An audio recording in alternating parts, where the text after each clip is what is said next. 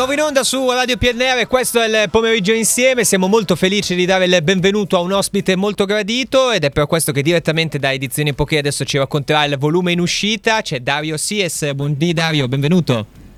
Ciao Carlo, grazie. Eccoci qua, Dario Sies, Metafisica in gioco, insegnare filosofia oggi, dicevamo appunto un saggio eh, di edizione Poké. Mm, Dario, innanzitutto eh, complimenti per questa pubblicazione e poi mh, mm, così di getto mi viene da dire che eh, ci sarà dentro questo, questo libro una filosofia, una filosofia, molto concreta, mi viene da dire. Ma, eh, sì, guarda, eh, dall'inizio della mia ormai lunga carriera di insegnante la principale cura, obiettivo è quello di lavorare su, sui temi, sui problemi, quindi la dimensione esistenziale della, della filosofia. Ecco.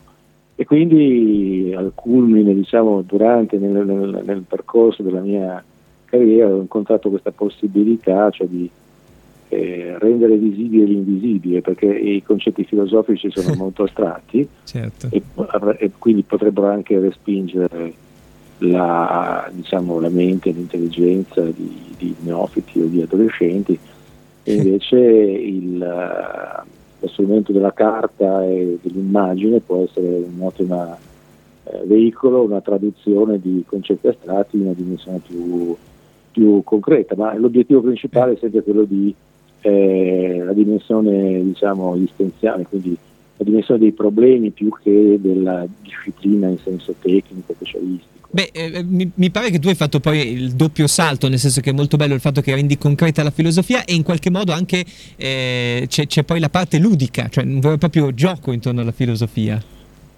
Sì, ecco, eh, la dimensione del gioco è, è fondamentale, nel senso che molto spesso viene trascurata nella scuola, o meno nella scuola secondaria superiore, viene un po' c'è una lunga tradizione un po' intellettualistica che dice che quando si diventa grandi bisogna smettere di giocare, mentre invece il gioco è componente fondamentale della vita del, delle persone e si gioca anche in ogni campo della, della, della vita, dell'esistenza.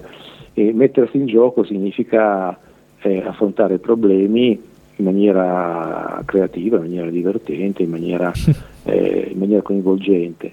Sì. Per cui eh, dentro una visione generale del, dell'insegnamento che privilegia l'aspetto dell'esperienza, eh, questa proposta di usare delle carte e giocare con le carte, usando le carte come riferimenti a, come riferimento al mondo dei concetti, è una prospettiva interessante che io sto sperimentando nella mia, eh. nella mia, nella mia, nel mio lavoro e in modo anche diciamo, gratificante. Eh, questo è molto bello, insomma Dario, se posso chiedertelo, insomma, non facciamo mistero, tu sei insegnante, hai prima citato la tua carriera, sei insegnante al piano di Tortona, quindi insomma è qua il luogo del nostro territorio e appunto è proprio tra i banchi di scuola mi viene a dire che è scattata la scintilla, è scattata questa idea e soprattutto anche magari mi viene da dire con, con questi, con, come si dice, i giovani d'oggi che invece ci possono ancora stupire come.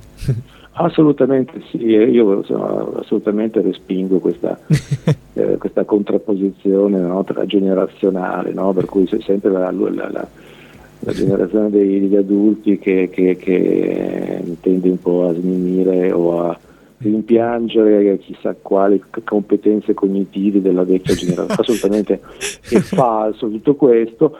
Quello che è importante, ma non è una novità, almeno da, da, da, dall'inizio del Novecento, che la pedagogia insiste sul sulla centralità dello studente e quindi la necessità di, l'importanza di mettere in gioco le, tutte le risorse cognitive, affettive, intuitive dello studente, perché effettivamente tu apprendi non soltanto attraverso l'intelletto, ma attraverso il corpo, attraverso i sensi, attraverso l'immaginazione, è un tutto circolare, ecco, per cui l'uso delle immagini, l'uso dei simboli, eh, in questo caso le carte possono essere un momento, eh, un, un momento che eh, integra un, un, approccio alla didattica che appunto eh, di tipo laboratoriale, cioè tratta sullo studente, non sulla lezione impartita da, dalla cattedra. Ecco, no, questo è il, è eh, l'obiettivo. Evviva, quindi insomma, evviva tutti i prossimi appassionati di filosofia anche grazie al tuo contributo. Dario Sies, Metafisica in gioco, insegnare filosofia oggi, edizione Poké. Grazie mille Dario, buon, eh, buon proseguimento, buon lavoro